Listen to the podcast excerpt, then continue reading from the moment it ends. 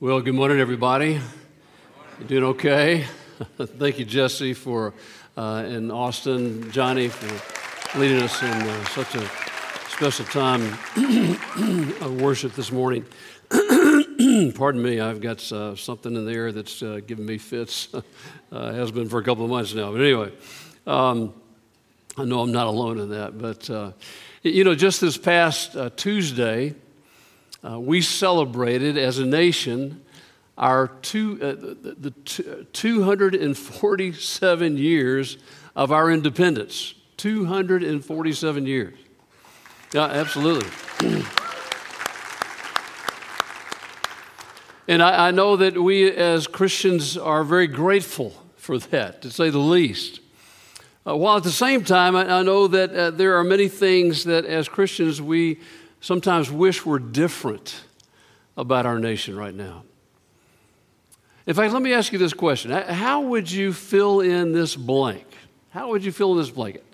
Our nation would be so much better off if blank.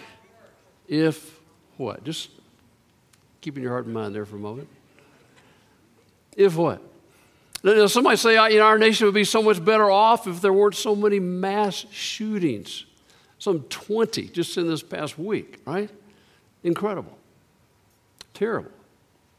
Our nation would be so much better off if, if we could just get the right person elected to office. Our country would be so much better off if we could get prayer back in public schools. Our country would be so much better off if, if those pagans would just turn to God. Our country would be so much better off if the, the media was not so liberal, if the media was not so godless. Our nation would be so much better off if the healthcare system was better. How would you fill in that blank? What's in that blank for you? Our nation would be so much better off if. Let me ask you this question how do you think God would fill in that blank? This nation would be so much better off if. How would he fill in that blank? Well, guess what? he filled in that blank over 2,500 years ago. Over 2,500 years ago.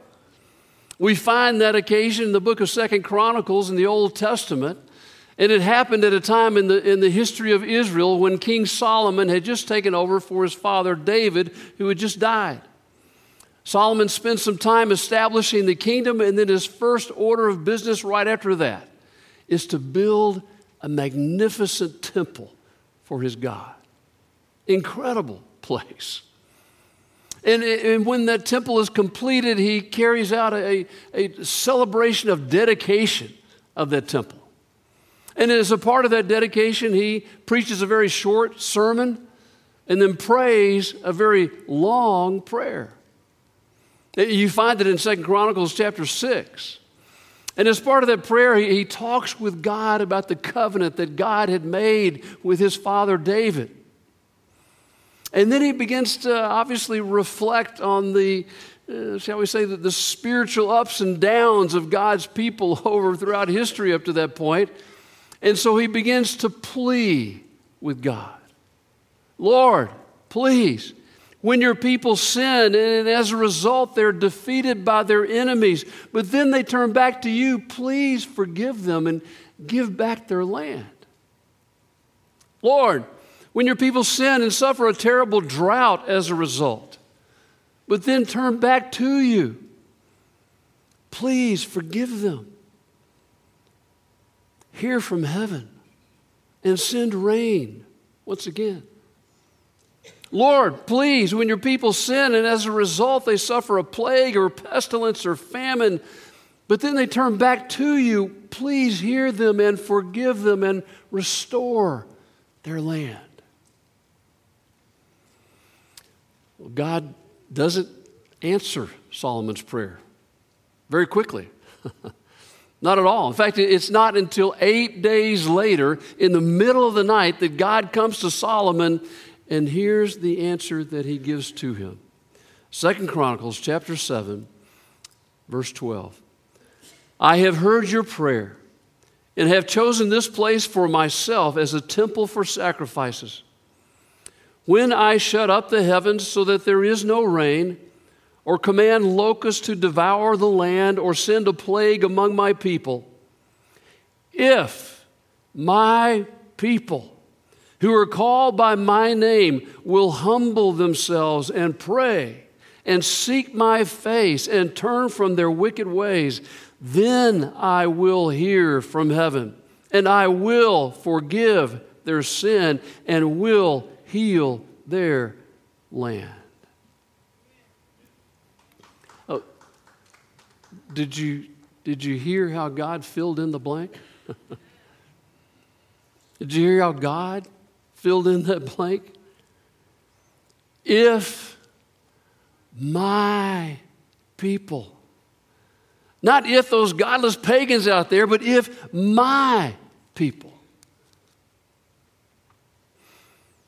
You know, as Christians, when we look around our country these days and see things that we don't like, the first thing that we need to examine is our very own hearts. Now, if that whole idea kind of gets in your craw a little bit or rubs you wrong to some degree, that's exactly why God begins with this first condition. God said, If my people who are called by my name will humble themselves. That word humble means to bend the knee, to subordinate oneself. Stories told about little Johnny who came to the dinner table one night, and as he comes to the table and he stands there and he sees what's on the table, he doesn't like what's being served, and so he just stands there with his arms crossed and his mouth, you know, his pursed, his lips pursed, his nose all quenched up, and, and his dad says to him, "Johnny, sit down." Johnny says, "No." Johnny, sit down. No. Johnny, sit down. No. So his dad reaches, grabs hold of Johnny by the shoulders and sits him down in his chair and says, Sit down. Johnny looks up at his dad and he says, I may be sitting on the outside, but I'm standing up on the inside.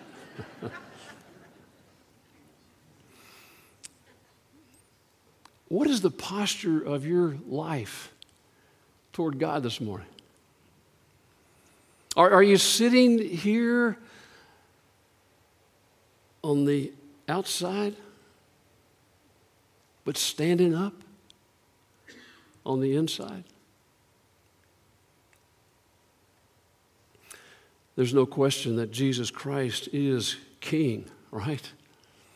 The only question is are we truly bending the knee to Him? Are we truly humbling ourselves to Him?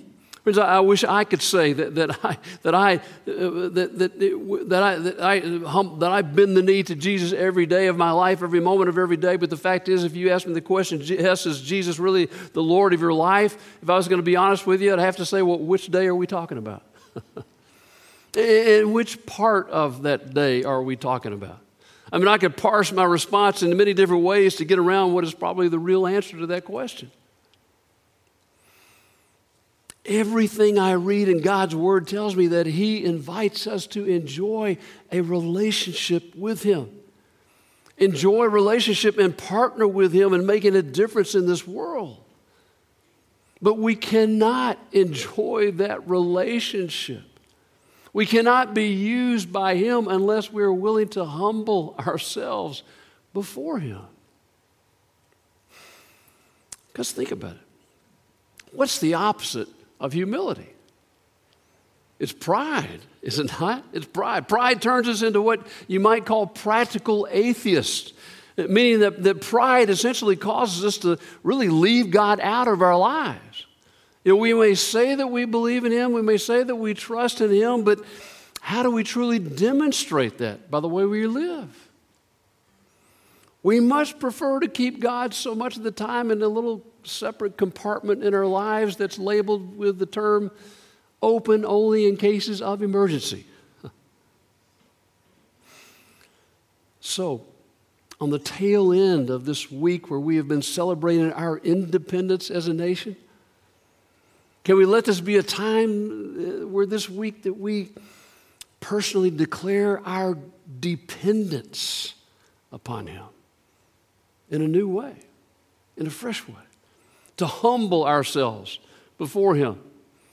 And you know, one of the most important ways that we can do that, with that we can humble ourselves before God, is to humble ourselves before His Word.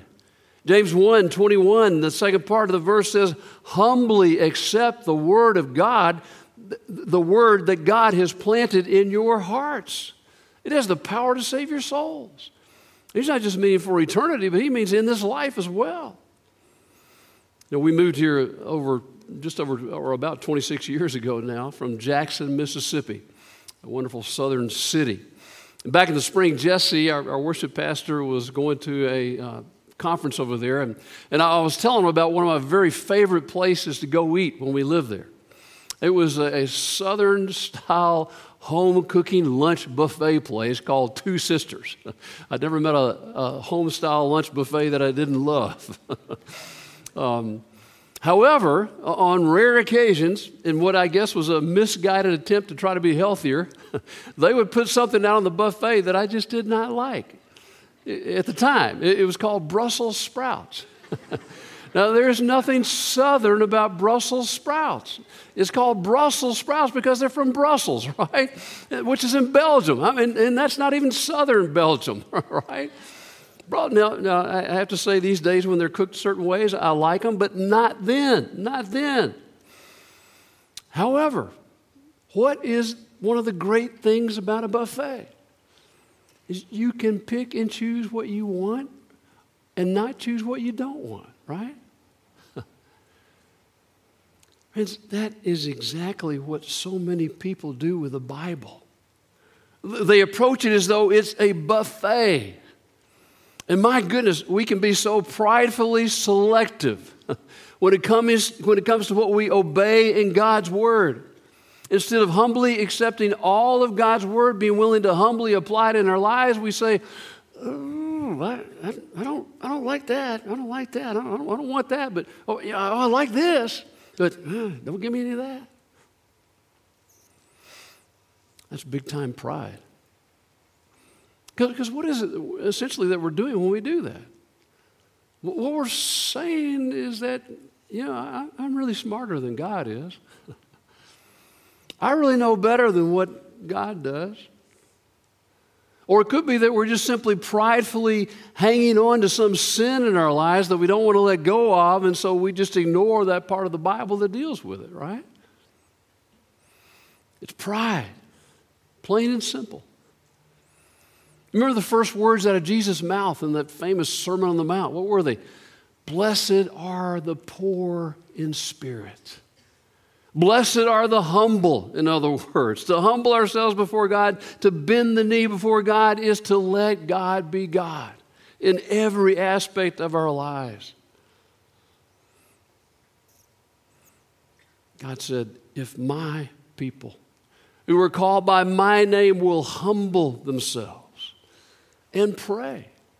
You see, humility is the posture of our trust and dependence upon God, and prayer is how we act- actively demonstrate that trust in Him. Ephesians 5:17 says, "Pray without ceasing." In other words, keep a running conversation throughout the day with God. Prayer keeps us God-centered each and every day. God-centered. Again, it's, it's how we declare our dependence on Him throughout each day. If my people who are called by my name will humble themselves and pray and seek my face, God said.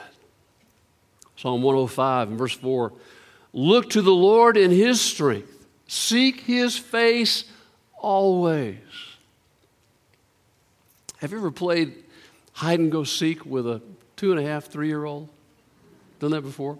You know, you know, they're just old enough where, where they understand the essential basics of the game, but on the other hand, it can be a little bit disconcerting to them to think about hiding somewhere all alone somewhere in the house. And, and you know how the game goes, you know. Okay, you go hide on count to 10, okay? But, and you go hide while I'm counting to 10. 1, 2, 3, 4, 5, 6, 7, 8, 9, 10. Okay, ready or not, here I come.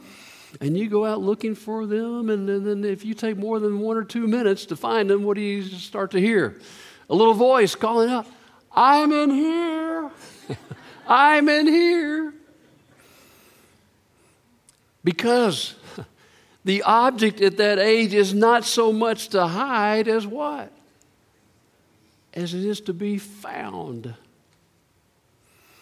When we talk about seeking the face of God, please understand that, that God has no interest in trying to hide from us. He does not want to hide from us. The question is not whether God wants to be found by us, but whether we are wanting to find Him. That expression, to seek His face, is an all inclusive expression of undivided, single minded devotion to God. It means to, to put Him before anything else in our lives. In other words, you cannot find God with just occasional, casual glances in His direction. It just won't happen. But let me ask you this too. Not only the question, do you want to find God, but how do you know when you do find Him? You thought about that? How do you know when you find God? I'll never forget one Christmas season. We were out Christmas shopping, which back then was a, very crowded Christmas time in, at the mall. And then I'm standing there in the midst of this sea of consumer humanity when all of a sudden I, I, feel this little tug on my pants leg and I hear this little voice calling out, Daddy, Daddy. And I look down, it's a little two and a half, three year old boy. I'm thinking, it's my boy. my boy. I, I, have three daughters, and, and by the way, I, I, wouldn't trade any of them for any sneaky boys, all right? Not a one. But I tell you what, when that little boy saw my face, he knew that he'd found the wrong daddy. See, how do you know when you found the face of the right daddy? The face of our Heavenly Father. How do you know? Well, the Bible talks about God turning his face toward his people. When the Bible talks about that, it's referring to the intimacy of a right relationship with him. We sing about it. It was so often this, this past year or two, especially in Numbers chapter 6, verse 24 to 26, that wonderful benediction the Lord bless you and keep you. The Lord make his face shine upon you and be gracious to you. The Lord turn his face towards you and give you peace. You see, to find the face of God is to enjoy a right relationship with him, to enjoy his grace, to enjoy his peace, to experience a confident sense of his presence and his work and his favor in your life. That's how you know when you found his face. Seek his face. But, friends, it's impossible to be seeking God's face while at the same time disregarding the sin in our lives. It's impossible. Psalm 11:7 says those who do what is right in his eyes will see his face. That's why God says, If my people who are called by my name will humble themselves and pray and seek my face and turn from their wicked ways. You remember that word turn? It just simply means to repent. Uh, that's what repentance is. It means to make a turn, to, to, to, specifically in cases like this, to turn away from sin and to turn to God. And yet, our tendency is to want to not only enjoy a relationship with God, but to also keep enjoying our sin, right? We're always looking, we, we treat sin like we treat our taxes. We're always looking for loopholes. There's a woman that wrote a letter to a Christian psychologist about her kids. She writes A few months ago, I was making several phone calls in the family room where my three year old daughter, Adrian, and my five month old son, Nathan, were playing quietly. Nathan loves Adrian, who has been learning how to mother him gently since the time of his birth. As I was talking, I, I suddenly realized the children were no longer in view. So, panic stricken, I quickly ended the call and went looking for the pieces. Down the hall and around the corner, I found the children playing cheerfully in Adrian's bedroom. Relieved and upset, I shouted, Adrian, You know you're not allowed to carry Nathan. He's too little, and you could hurt him if he fell. Startled, she answered, I didn't, Mommy. Now, knowing Nathan couldn't crawl, I suspiciously demanded, Well, then how did he get all the way into your room? Confident of my approval for her obedience, she said with a smile, I rolled him. He's picturing a little five month old kid, you know, around, around, around, you know, like a kaleidoscope.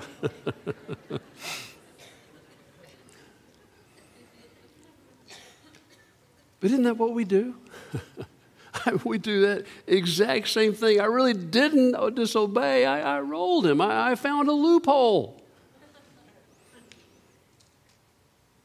well, bottom line, we have to decide are we going to look for loopholes or are we going to look for the Lord? Loopholes or the Lord?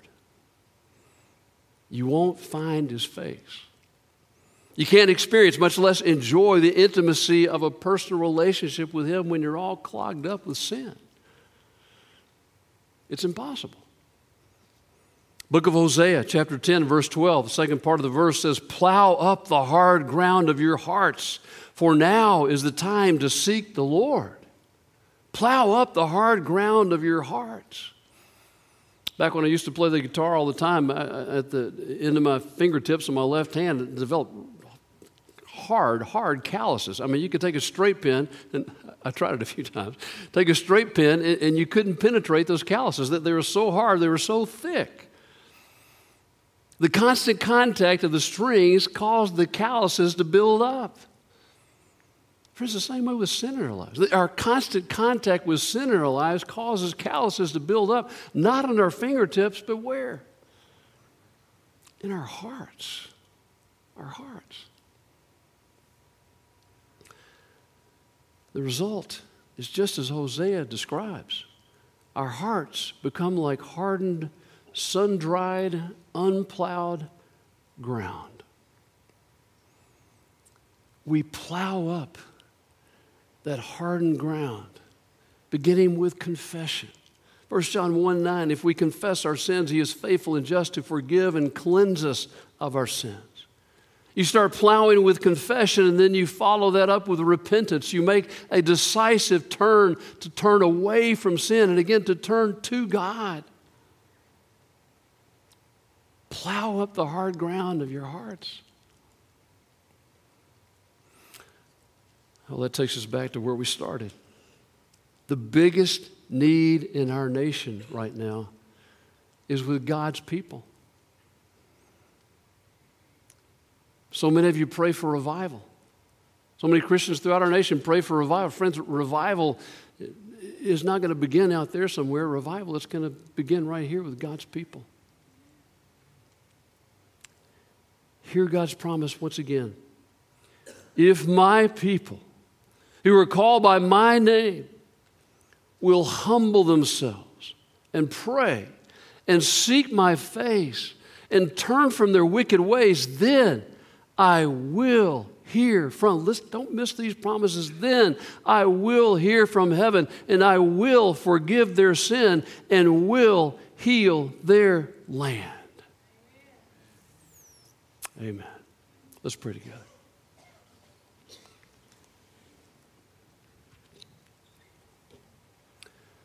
Our Father,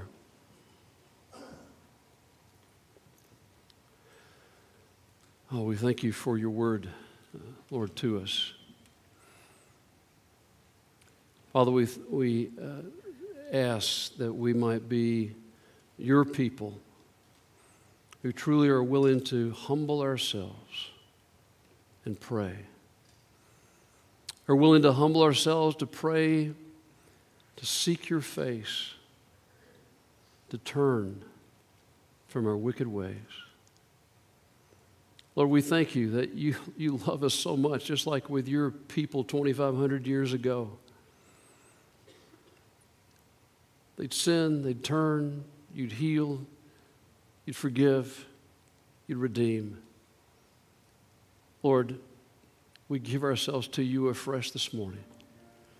In, in our, as we just as we have celebrated the declaration of our independence as a nation this past week, Lord, we declare our dependence afresh and anew upon you this morning.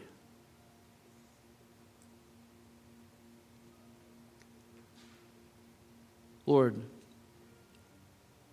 please turn your face upon us. We ask this in Jesus' name. Amen.